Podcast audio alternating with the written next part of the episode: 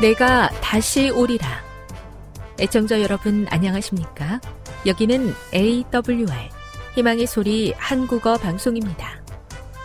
본 방송은 천국 복음을 온 세상에 전파하기 위해 제7일 안식일 예수 재림교회가 설립한 세계 방송망입니다. AWR 희망의 소리는 유럽, 라틴 아메리카, 아프리카, 러시아, 아시아의 방송망을 통해 전 세계에 복음을 전파하고 있습니다. AWR 아시아 희망의 소리 방송국은 한국어 방송을 매일 5시간씩 송출하고 있습니다. 희망의 소리 방송은 인터넷과 스마트폰을 통해서도 언제나 청취하실 수 있습니다.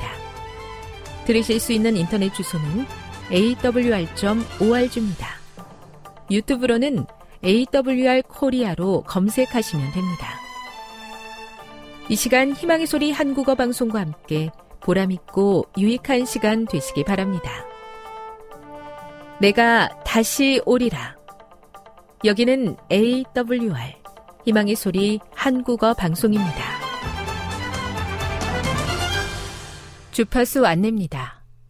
괌에서 송출하는 우리 방송은 한국 표준시로 밤 11시에 9580kHz로 다음날 오전 6시에 9860kHz로 각각 1시간씩 방송하고 있습니다. 우즈베키스탄에서 송출하는 우리 방송은 한국 표준시로 밤 9시에 15,530kHz로 밤 10시에 9,740kHz로 타지키스탄에서는 밤 9시에 15,255kHz로 각각 1시간씩 방송하고 있습니다. 애청자 여러분의 많은 청취 바랍니다.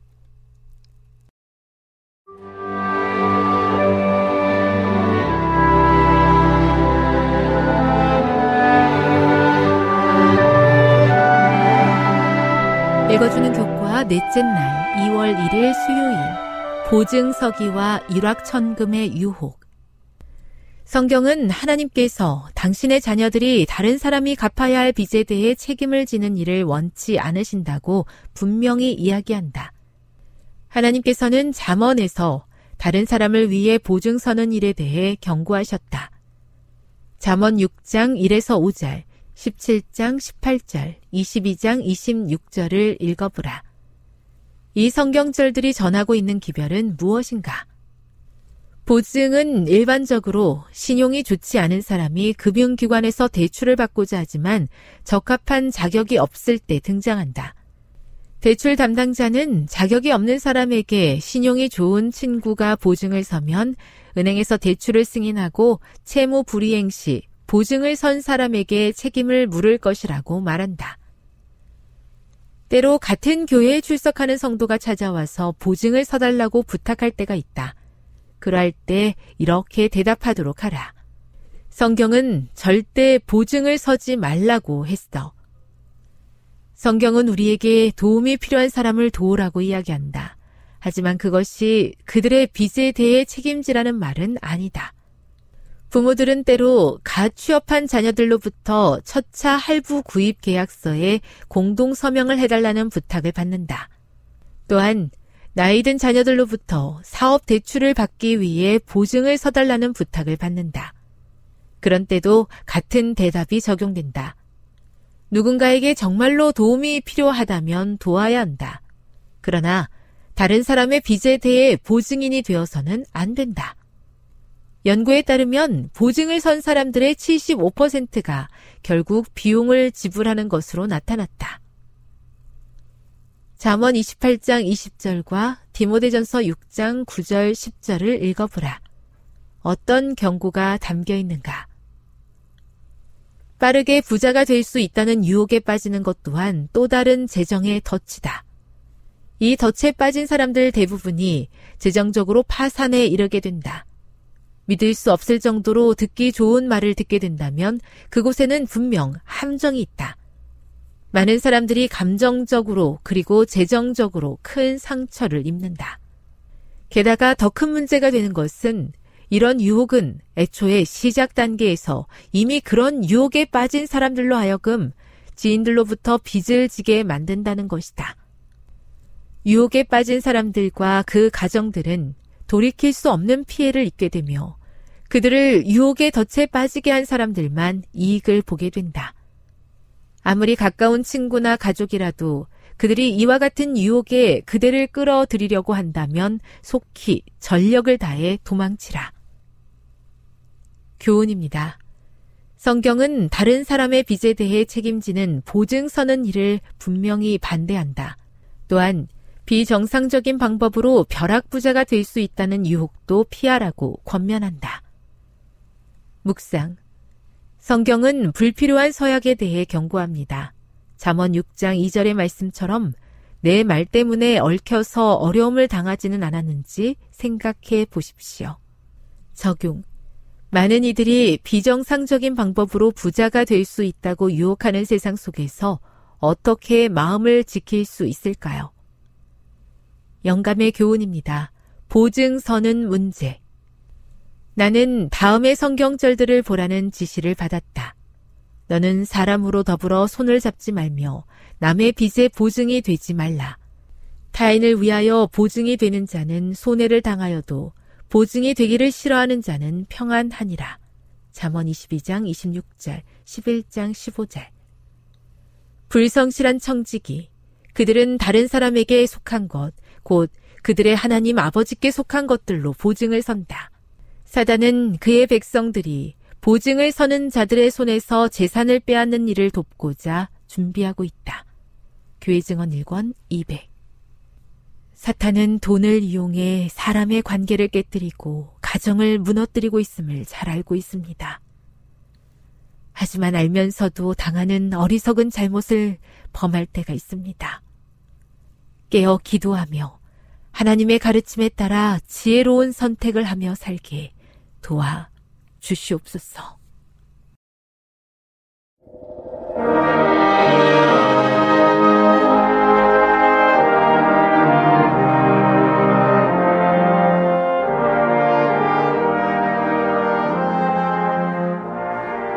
홉채널 청취자 여러분, 여러분 안녕하십니까?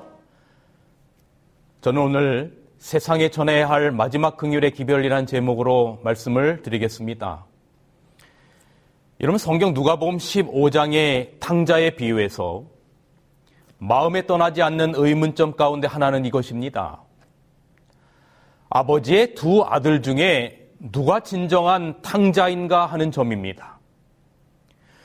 물론 표면적으로는 둘째 아들이지요.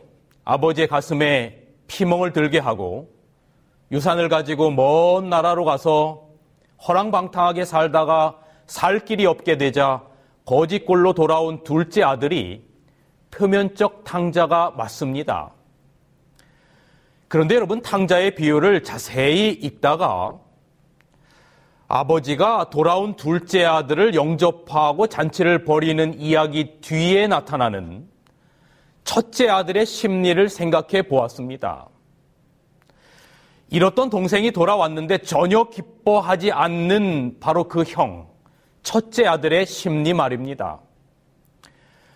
누가복음 15장 25절부터의 말씀을 잠시 읽어 드립니다. 맏 아들은 밭에 있다가 돌아와 집에 가까이 왔을 때에 풍악과 춤추는 소리를 듣고 한 종을 불러 이 무슨 일인가 물은데 대답하되 당신의 동생이 돌아왔음에 당신의 아버지가 건강한 그를 다시 맞아들이게 됨으로 인하여 살찐 송아지를 잡았나이다 하니 그가 노하여 들어가고자 하지 아니하거늘 아버지가 나와서 권한데 아버지께 대답하여 이르되 내가 여러 해 아버지를 섬겨 명을 어김이 없거늘 내게는 염소 새끼라도 주어 나와 내 벗으로 즐겁게 하신 일이 없더니 아버지의 살림을 장녀들과 함께 삼켜버린 이 아들이 돌아옴에 이를 위하여 살찐 송아지를 잡으셨나이다. 아버지가 이르되 얘 너는 항상 나와 함께 있으니 내 것이 다 내 것이로되 이 내 동생은 죽었다가 살아났으며 내가 잃었다가 얻었기로 우리가 즐거워하고 기뻐하는 것이 마땅하다 하니라. 여러분, 이 형의 심리가 무엇일까요? 여러분, 여기 그림을 좀 한껏 한번 보시겠습니까? 이 아버지와 돌아온 그 탕자의 기쁨 뒤에 있는 이 형이 빼꼼히 쳐다보는 저 표정과 저 형의 심리가 무엇일까? 여러분, 왜 형은 동생이 돌아왔는데 전혀 기뻐하지 않고 오히려 성경에 보면 노하고 화를 낼까요? 이 부분에 대하여 엘렌 화이트는 형, 즉 큰아들이 진짜 탕자라는 뉘앙스를 실문교훈이라고 하는 책에 보면 풍기고 있습니다. 여기 실물교훈 209페이지의 말씀을 여러분 주목해 보시기 바랍니다. 맏형은 자기의 시기심과 완악한 마음을 회개하였을까? 여러분 이런 질문으로 실문 교훈에는 오늘 우리들에게 무언가를 생각해 볼 수 있는 점을 던지는 겁니다. 과연 맏형은 자기의 시기심과 완악한 마음을 회개하였을까? 이 점에 대하여 그리스도께서는 아무 말씀도 하지 않으셨다. 이 비유는 아직 계속 진행 중이며 그 결과를 청중들의 판단에 맡기고 있다. 그 형의 마음에 대하여 형의 심리에 대하여 이 비유는 아직도 오늘날 우리들에게도 진행 중이며 그 결과를 이 말씀을 전하는 저나 이 말씀을 듣는 여러분의 판단에 맡기고 있다라고 이야기하고 있는 것입니다. 여러분 제가 앞으로 호프 채널 화요 예배를 통하여 여러분을 자주 뵙게 될 것입니다. 그 첫 말씀으로 오늘 우리는 아버지와 같이 했고 아버지께 충성했던 것처럼 보였던 첫째 아들의 문제가 무엇인가를 살펴보고 그를 통하여 세상 역사의 마지막을 살아가는 우리가 어떠한 삶을 살아야 할지 교훈을 얻으려고 하는 것입니다. 둘째 아들이 아버지께 재산을 달라고 하고 나갔을 때 왜 큰 아들은 아버지의 재산을 달라고 하지 않았을까? 이런 우리가 상식적으로 생각해 보면 둘째 아들에게 분깃을 떼어줄 때 큰 아들의 입장에서도 나에게도 달라라고 말함직도 한데 왜 성경에는 그런 이야기를 하고 있지 않을까? 여기 실물교훈 208페이지의 말씀을 읽어 드립니다. 자기 아버지 앞에서 일하는 것을 영구적인 기쁨으로 생각했어야 할 그가 자기 근로 생활에서 생기는 소득만을 생각하고 살아왔던 것이다. 그가 한 이 말은 단지 그의 근로에 대한 소득을 얻기 위하여 죄악적인 쾌락을 삼가왔다는 것을 나타낸다. 만일 이 동생이 아버지의 유산을 나누어 받게 된다면 자기는 맏아들로서 몹시 억울하다고 생각했다. 그는 자기 동생이 후대받는 것을 시기하였다. 또 형은 만일 자기가 아버지였더라면 그 탕자를 맞아들이지 않았을 것이라는 태도를 분명히 했다. 형은 그를 자기의 동생으로 인정하지 않고 냉정하게 이 아들이라고 말했다. 그러니까 동생이 집을 나간 것에 대하여 어쩌면 이 형은 기뻐하는 마음을 가지고 있었던 것입니다. 왜냐하면 동생이 일부의 자기의 분깃을 가지고 집을 나가면 그 나머지의 모든 재산이 자기의 것이 될 것이라고 생각했던 것입니다.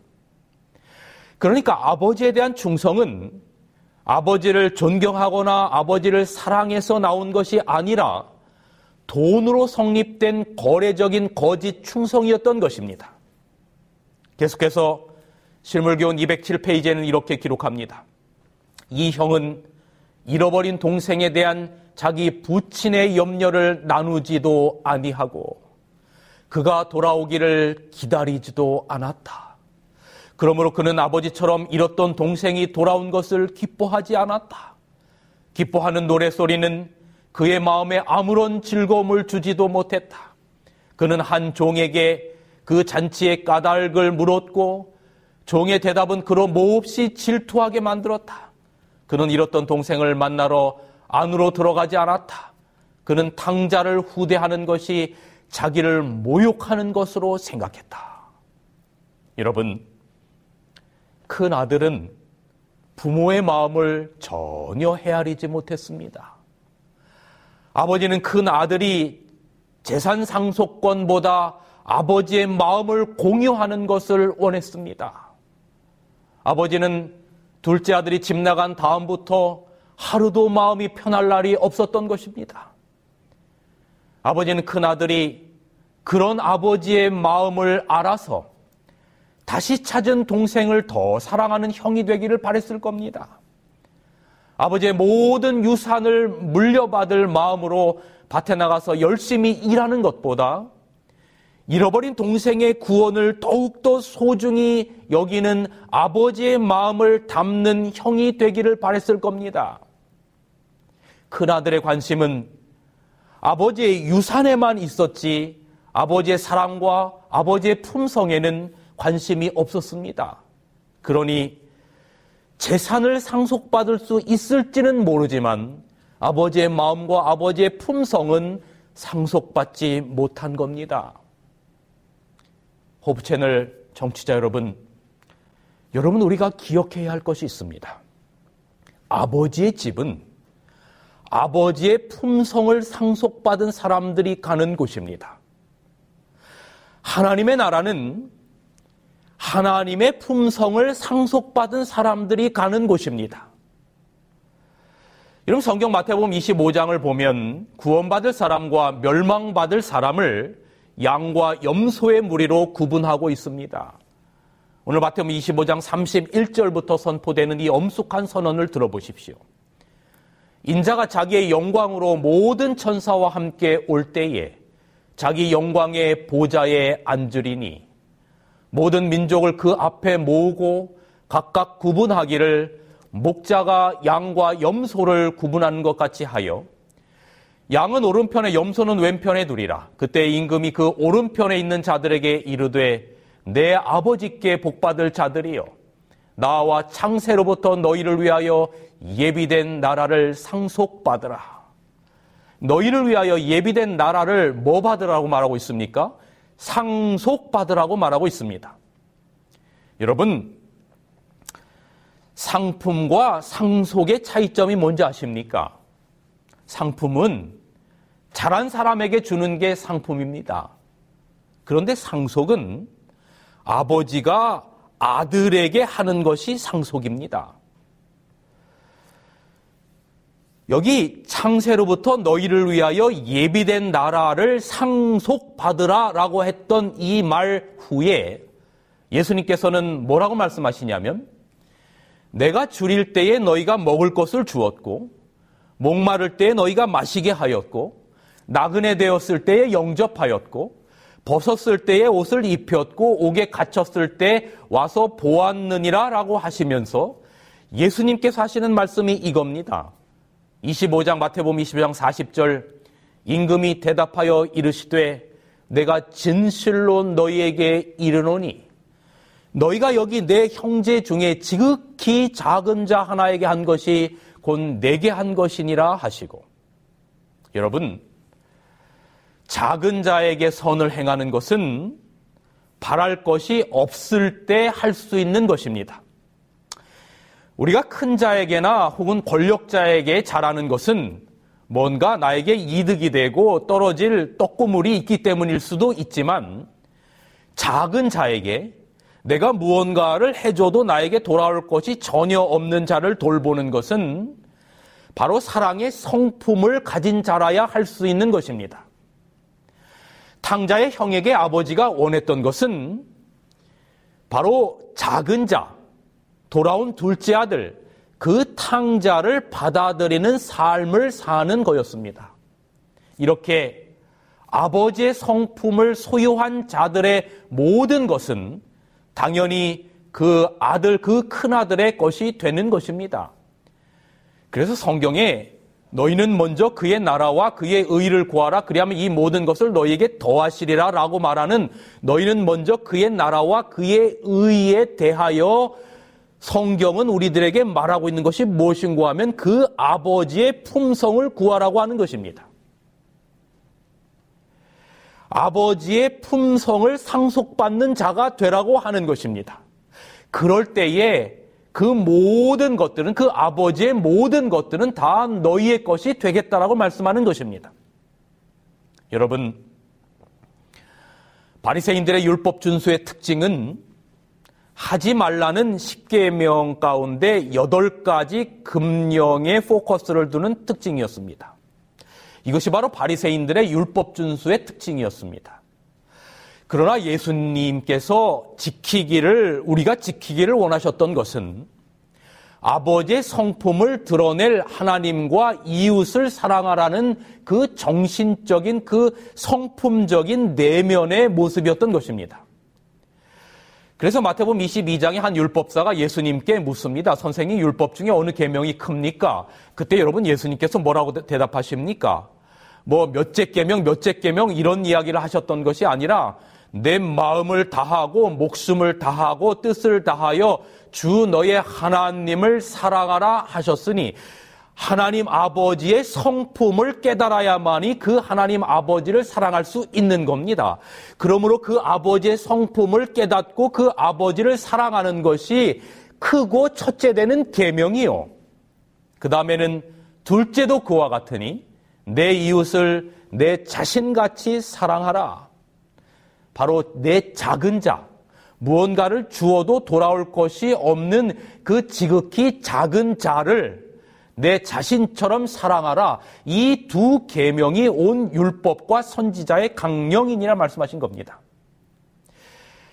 즉 바리새인들의 율법 준수에 포커스가 맞춰졌던 여덟 가지의 그 많은 명령 이거 하지 마라 이거 하지 마라라고 하는 명령에 얽매인 수비적인 율법 준수 신앙생활이 아니라 하나님을 사랑하고 이웃을 사랑하는 적극적인 아버지의 성품을 물려받는 자들이 드러낼 수 있는 적극적인 신앙을 하라는 것입니다. 다시 강조드리고 싶은 것은 하늘은 하나님 나라는 하나님의 성품을 상속받은 자들이 들어가는 곳입니다. 여러분 모세가 이스라엘 백성들을 40년간 이끌다가 모세의 후계자로 여러분 잘 아시는 것처럼 여호수아를 선택합니다.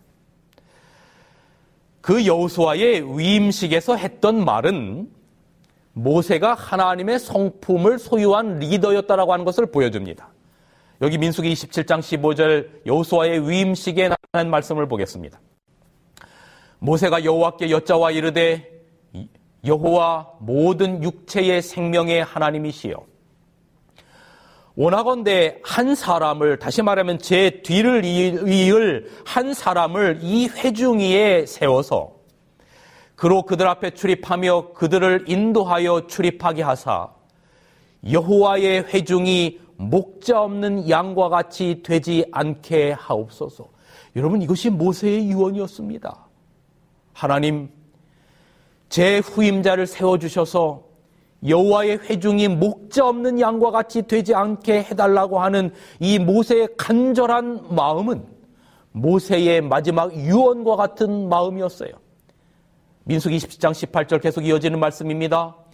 여호와께서 모세에게 이르시되 눈의 아들 여호수아는 그 안에 영이 머무는 자니 너는 데려다가 그에게 안수하고 그를 제사장 엘르아살과 온 회중 앞에 세우고 그들의 목전에서 그에게 위탁하여 내 존귀를 여호수아 그에게 돌려 이스라엘 자손의 온 회중을 그에게 복종하게 하라.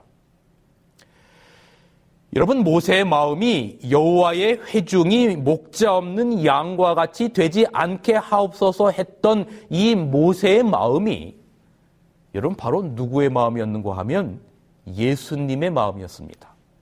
마태복음 9장 36절에 같은 이야기가 기록되어 있어요. 무리를 보시고 예수께서 민망히 여기시니 이는 저희가 목자 없는 양과 같이 고생하며 유리함이라. 이런 모세의 마음과 예수님의 마음이 같은 마음이었던 겁니다.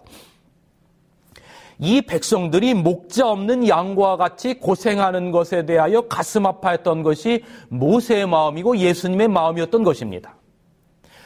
그렇다면 도대체 여호수아가 어떤 사람이었길래 하나님께서는 모세의 뒤를 잇는 후계자로 선택했을까?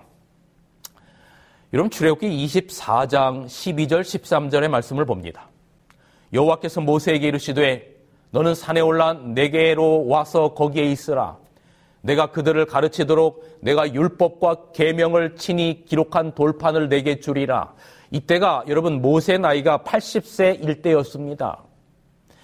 바로 이어지는 출애굽기 24장 13절에는 모세가 그의 부하 여우수와 함께 일어나 모세가 하나님 산으로 올라가며 여러분 이때의 여우수아의 나이는 40세였습니다. 여우수아와 모세의 나이의 차이는 40세의 차이가 났어요. 모세와 여우수아가 같이 다니는 모습을 보는 겁니다. 그 다음에 출애굽기 33장 9절에서 11절의 말씀도 보겠습니다. 모세가 회막에 들어갈 때에 구름 기둥이 내려 회막문에 서며 여호와께서 모세와 말씀하시니 모든 백성이 회막문에 구름 기둥이 서 있는 것을 보고 다 일어나 각기 장막문에 서서 예배하며 사람이 자기의 친구와 이야기함과 같이 여호와께서는 모세와 대면하여 말씀하시며 모세는 진으로 돌아오나 눈의 아들 젊은 수종자 여호수아는 회막을 떠나지 아니하니라. 여러분 모세가 말씀의 종 모세와 여호수아가 늘 언제나 함께하는 모습을 보는 것입니다.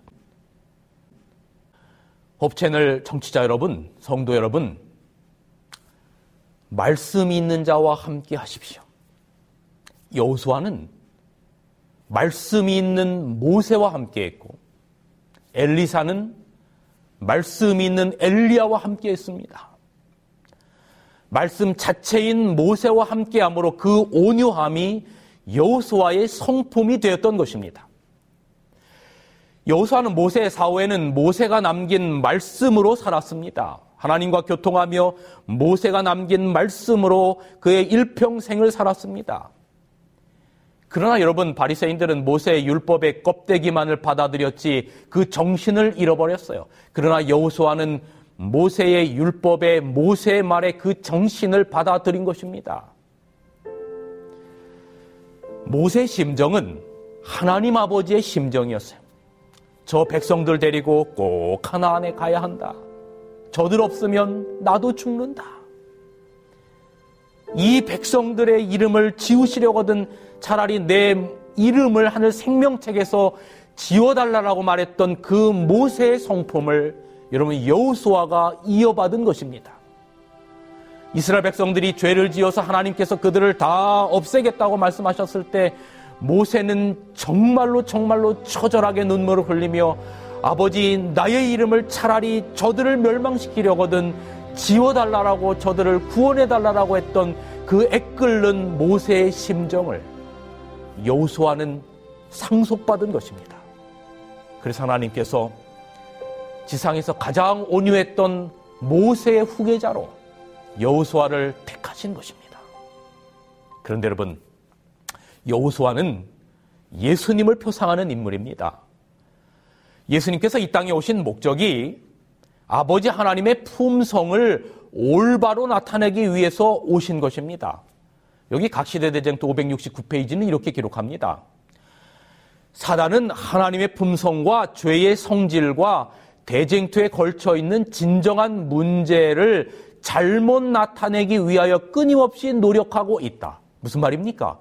하나님은 사단은 이 설악간의 대쟁투의 핵심적인 것 가운데 대단히 중요한 것이 하나님의 율법과 하나님의 품성에 대한 오해를 온 우주 앞에 끊임없이 드러내고자 노력하는 것입니다. 계속되는 말씀입니다. 사단은 사람들이 하나님에 대하여 그릇된 관념을 갖게 하므로 하나님을 사랑하기보다는 그분을 싫어하고 두려워하게 만든다. 그래서 예수님은 사단으로 말미암아 잘못 오인된 아버지 하나님의 성품을 그 율법의 정신을 온 우주와 그리고 지구의 죄인들에게 드러내기 위하여 참 하나님의 성품을 밝히기 위하여 이 땅에 오신 것이 대단히 중요한 이유인 것입니다. 바로 그 하이라이트가 바로 십자가 사건이었습니다. 여호수아가 모세의 성품을 상속받았듯이 제2의 여호수아 예수님은 십자가를 통해서 아버지의 죽음보다 강한 사랑을 온 세상에 보이신 겁니다. 여러분 이 말씀을 보세요. 로마서 8장 32절 자기 아들을 아끼지 아니하시고 우리 모든 사람을 위하여 내어 주시니가 어찌 그 아들과 함께 모든 것을 우리에게 은사로 주지 아니하시겠느뇨? 자기 아들을 아끼지 아니하시고 아들을 내어 주시니가 어찌 그 아들과 함께 모든 것을 우리에게 선물로 주시지 않겠느냐? 여러분, 죄악 세상에서 고난과 고통 가운데 있는 당자 같은 우리를 보시고 아버지, 아버지 이 백성을 구해 주세요. 아버지 제가 이들을 위해서 죽겠습니다.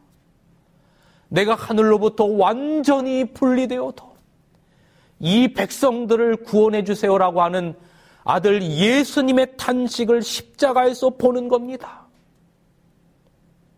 그런데 여러분, 그 예수님의 십자가에서 아버지 하나님도 아들 예수님과 함께 같은 죽음의 고통을 당하신 겁니다. 그러므로 예수님의 십자가는 탕자의 큰 아들이 작은 아들을 향해 가졌어야 할 아버지의 품성을 온 세상 가운데 드러내는 것입니다. 지극히 작은 자 하나에게 한 것이 내게 한 것이라고 하는 그 말씀의 의미가 오늘 죄로 말미암아 죽을 수밖에 없는 온 우주 가운데 티끌보다도 작은 지극히 작은 자 우리를 위하여 그분께서 무엇을 보이셨는지를 나타내는 것이 바로 십자가의 놀라운 사건인 것입니다. 많은 사람들은 예수님 당시에 부자 법관처럼 끊임없이 이렇게 묻습니다. 마태복음 19장 16절 내가 무엇을 하여야 구원을 얻겠습니까? 같은 이야기를 구약 미가 6장 6절로 8절에는 이렇게 묻습니다. 내가 무엇을 가지고 여호와 앞에 나아가며 높으신 하나님께 경배할까? 내가 번제물 1년 된 송아지를 가지고 그 앞에 나아갈까? 여호와께서 천천의 수양이나 만만의 강수 같은 기름을 기뻐하실까? 주님의 대답이 무엇입니까? 사람아, 주께서 선한 것이 무엇임을 내게 보이셨나니 여호와께서 내게 구하시는 것은 오직 공의를 행하며 인자를 사랑하며 겸손히 내 하나님과 함께 행한 것이 아니냐라고 반문하십니다.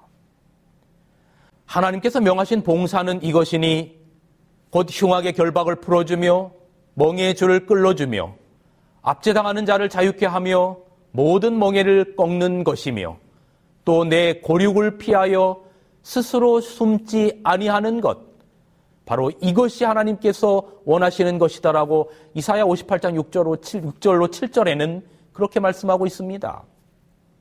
여러분 하나님의 사랑을 세상에 반사하는 것, 하나님의 성품을 세상에 드러내는 것, 작은 자 하나에게 비록 돌아온 그 자기 동생 아버지에게는 그 탕자 둘째 아들이 그의 마음 가운데 실은 본성적인 마음이 있다 하더라도 아버지의 마음을 이해하고 그가 돌아온 것에 대하여 기뻐하는 것.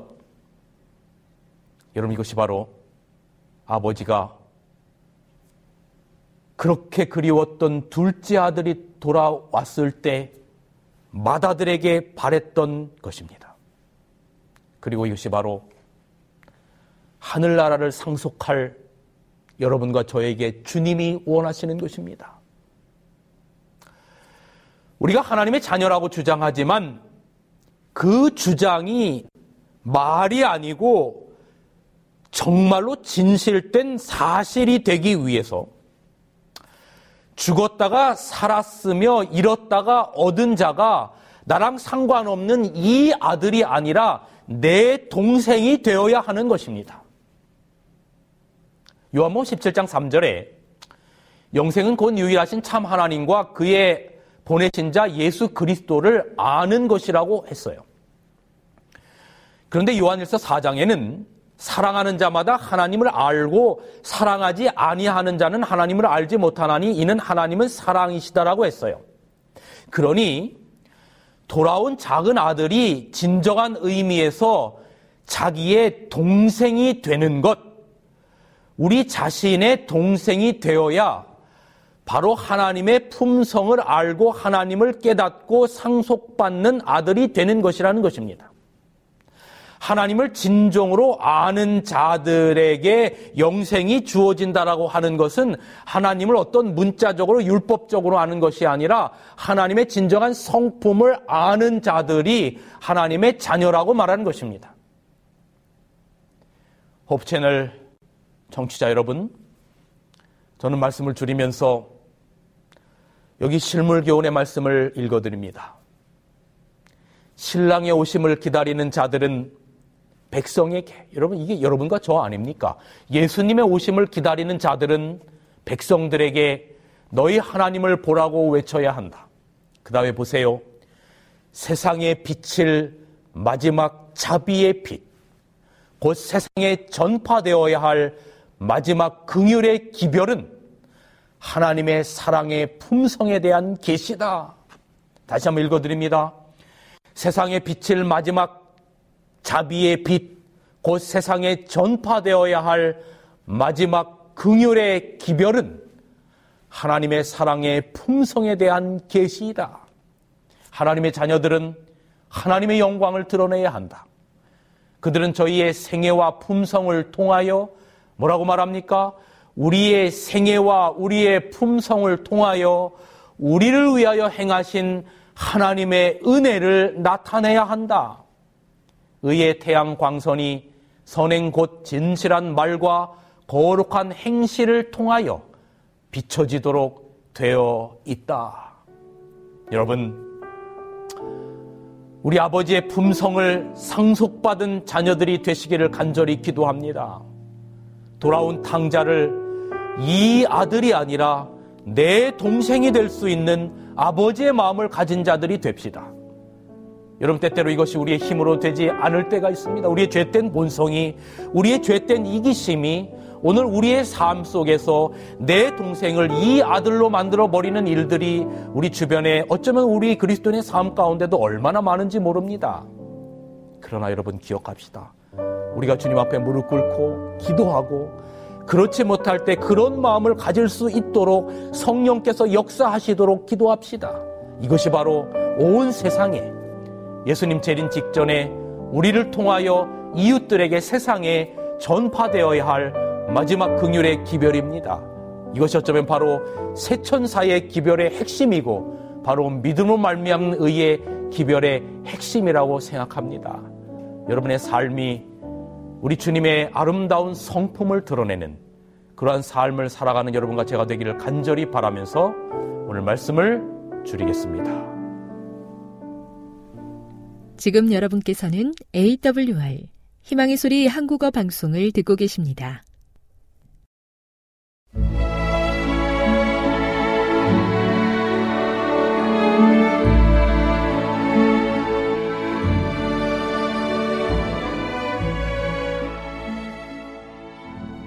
애청자 여러분 안녕하십니까? 명상의 오솔길의 유병숙입니다. 이 시간은 교회를 사랑하시고 돌보시는 하나님의 놀라운 능력의 말씀이 담긴 엘렌지 화이처 교회 증언 1권을 함께 명상해 보겠습니다.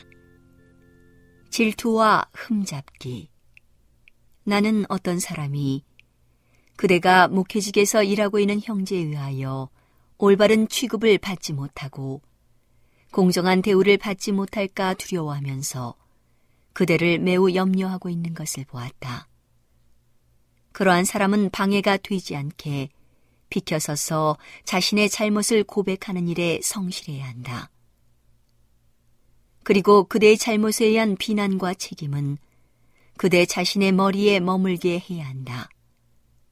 하나님께서는 그대가 회개와 진정한 고백으로 그것들을 철저히 제거해 버릴 때까지 그것들이 그대에게 머물도록 계획하신다.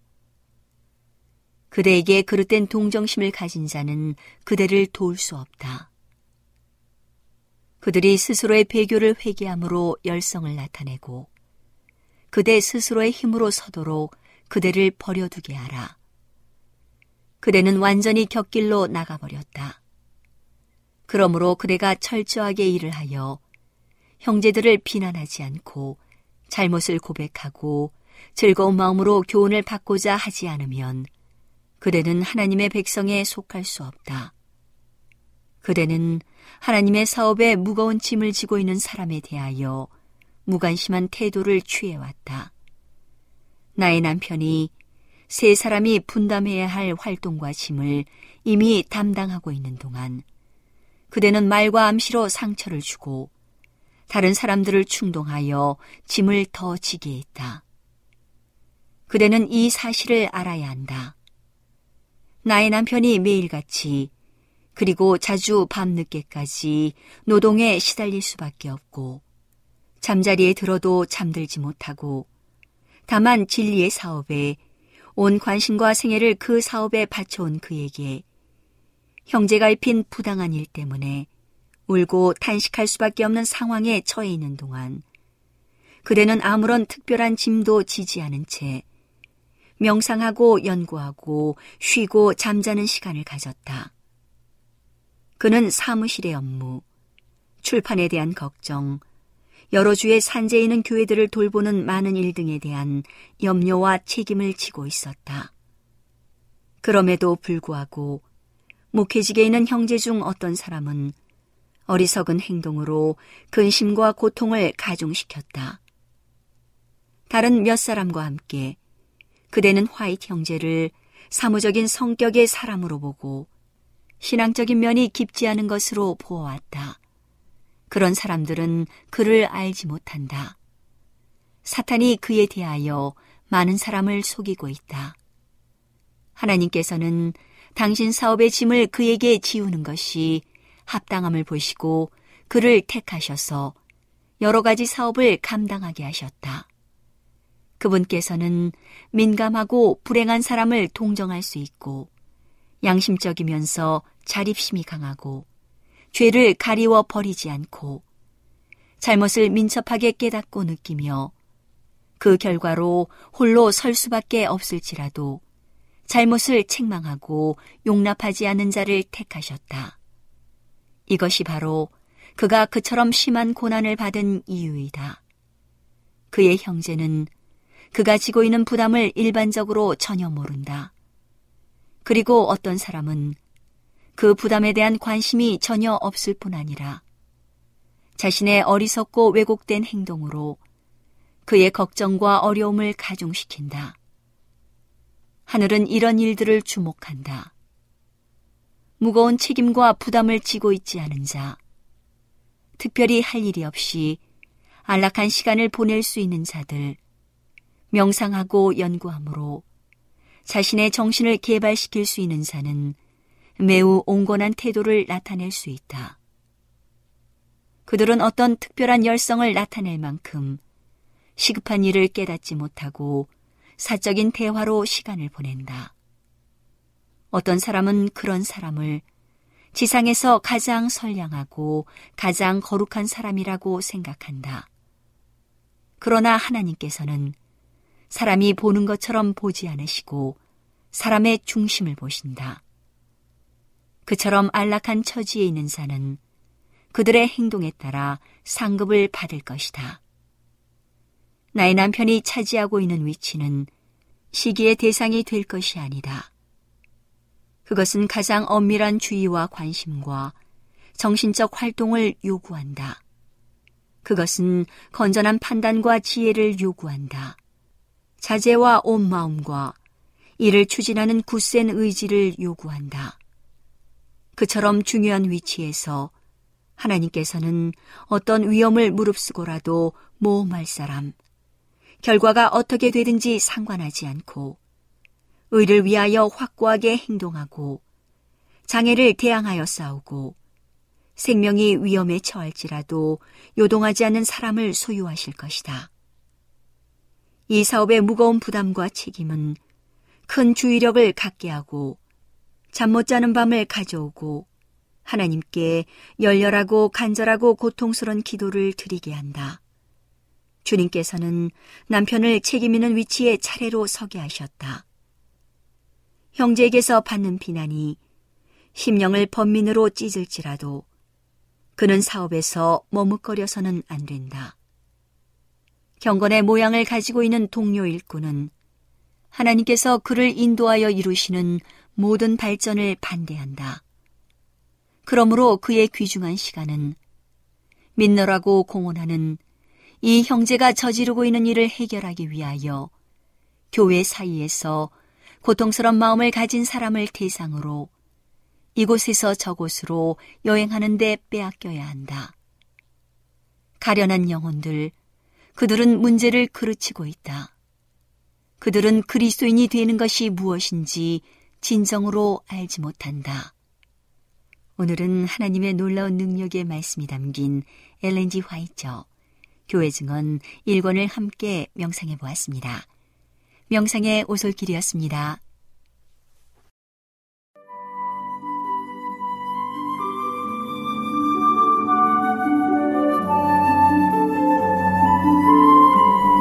진 여러분 안녕하십니까? 생명의 양식 시간입니다. 전도서 7장 1절로 4절의 말씀을 읽겠습니다. 아름다운 이름이 보배로운 기름보다 낫고 죽는 날이 출생하는 날보다 나으며 초상집에 가는 것이 잔치집에 가는 것보다 나으니 모든 사람의 결국이 이와 같이 됨이라 산자가 이것에 유심하리로다. 슬픔이 웃음보다 나음은 얼굴에 근심함으로 마음이 좋게 됨이니라. 지혜자의 마음은 초상집에 있으되 우매자의 마음은 연락하는 집에 있느니라. 임마누엘이라는 수녀가 1971년 이집트의 수도 카이로 외곽에 있는 100년 된 쓰레기 마을을 방문하게 되었습니다. 그 모습은 이마누엘 수녀에게 너무도 충격적인 모습으로 다가왔습니다. 도저히 숨을 쉴 수 없는 역겨운 냄새, 길거리에 나뒹구는 썩어가는 음식물, 눈을 뜨기에도 힘든 먼지들, 거기에 하늘을 새까맣게 덮은 파리떼에 한 걸음 내디딜 때마다 여기저기서 튀어나오는 쥐들, 바로 그곳에서 사람의 모습이라고 할 수 없는 사람들이 짐승처럼 운막에 살면서 쓰레기를 뒤지며 살아가고 있었습니다.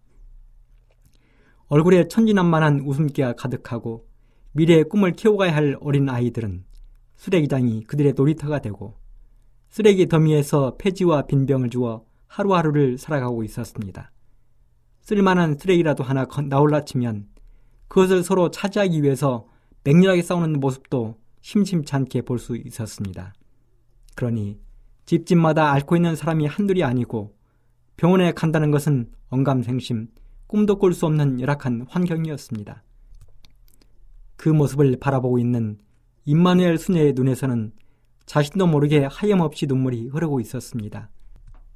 하지만 그곳에서 바로 조금 떨어진 거리에서는 이곳과는 상상도 할 수 없는 놀라운 일들이 벌어지고 있었습니다. 밝은 조명 뒤에 숨겨진 음산하고 처절한 모습이었습니다. 한쪽에서는 너무나 많이 먹은 아이들이 비만으로 치료를 받고 있는데 한 건물 뒤에서는 배고라 죽는 아이들의 모습을 보며 충격을 가눌 수가 없었습니다. 그래서 그 수녀는 부자 나라들, 부자들을 찾아다니며 기금을 만들기 시작했습니다. 그리고 그 기금으로 농토를 일구고 사료 공장을 만들고 병원도 지어서 그 가난하고 병들어가는 사람들을 돕기 시작했습니다. 그렇게 그 수녀는 23년을 그들과 함께 생활하며 그들의 삶을 보살폈습니다. 그리고 2008년 100살의 나이로 눈을 감았습니다. 수녀는 마지막 임종에서 이런 말을 남겼습니다. 미치도록 사랑하세요. 사랑하기엔 100년도 아주 짧습니다. 여러분 감동적이지 않습니까? 미치도록 사랑하라고. 사랑하기엔 100년도 짧다고. 이런 감동을 주는 이야기는 흔하지도 않지만 또 어렵지 않게 찾아볼 수도 있습니다. 얼마 전 마리안느와 마가렛이라는 다큐멘터리 영화가 우리 한국에서 제작되었습니다. 마리안느와 마가렛 수녀에 대한 이야기인데요. 우리나라 땅끝 전라남도 고흥에 가면 소록도라는 작은 섬이 있습니다. 섬 모양이 사슴을 닮아서 소록도라 불렀습니다. 그런데 그 아름다운 이름의 섬은 한센병이라 불리우는 문둥병에 걸린 나병 환자들이 격리되어 있는 섬으로 사람들에게는 더 잘 알려져 있습니다. 바로 그 섬에 자신들과 같은 동족이 아닌 먼 유럽에서 이 땅에 와 한평생을 그 나환자들과 보낸 수녀님들이 있었다는 사실입니다. 이제는 나이가 들어서 더 이상 봉사할 수 없기 때문에 어쩔 수 없이 소록도를 떠나 자신들의 나라 고향으로 돌아간 수녀들입니다.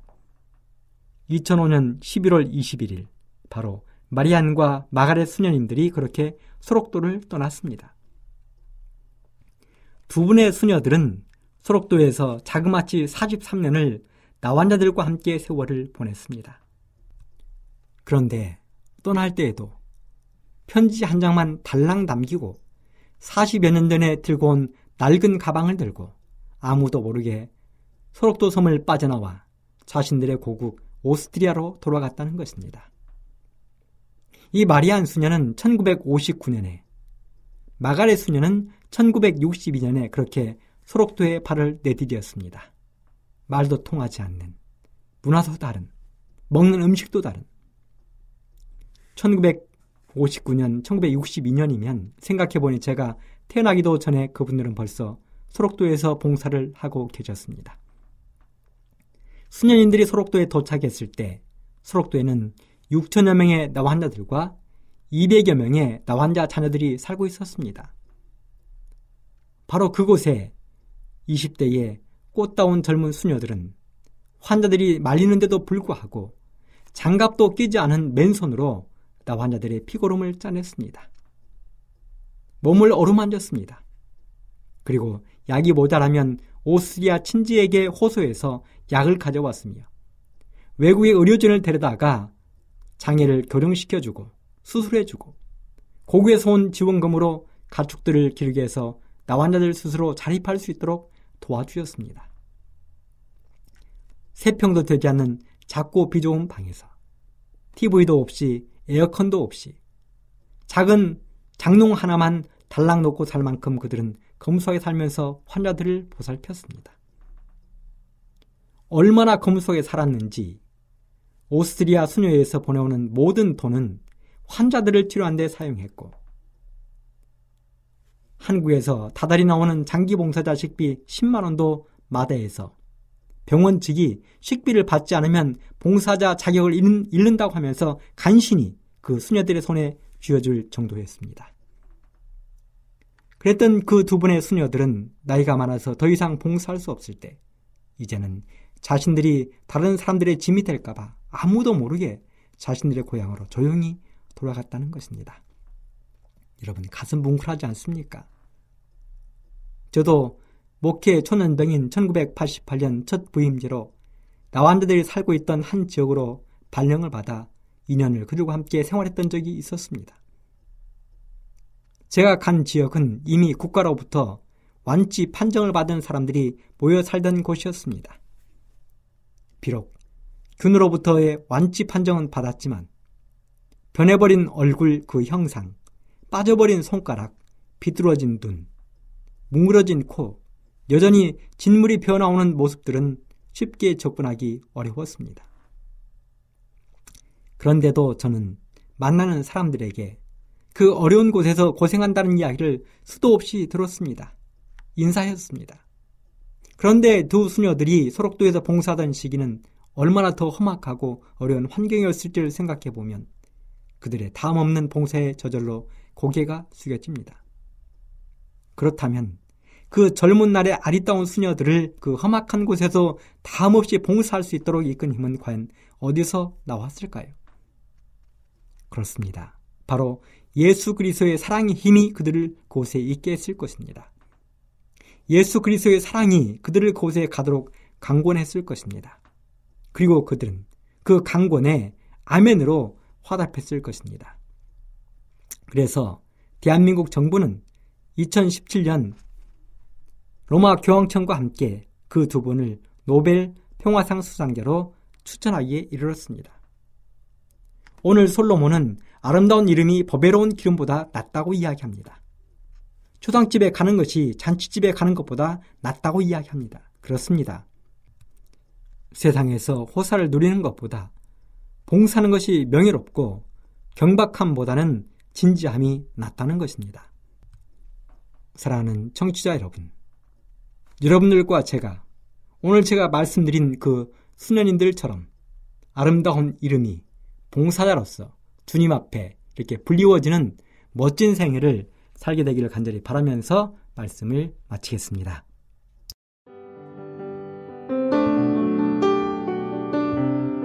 행복한 시간 되셨습니까? 지금까지 여러분께서는 AWR 희망의 소리 한국어 방송을 청취하셨습니다. 방송을 청취하시고 문의를 원하시는 분은 우편번호 02461 대한민국 서울시 동대문구 이문로 1길 11 희망의 소리 방송부 앞으로 편지나 엽서를 보내주시거나 지역번호 02-3299-5296에서 8번으로 전화 주시기 바랍니다. 지금까지 함께 해주신 애청자 여러분들께 감사드립니다. 애청자 여러분, 다음 이 시간까지 하나님 안에서 늘 평안하십시오. 감사합니다.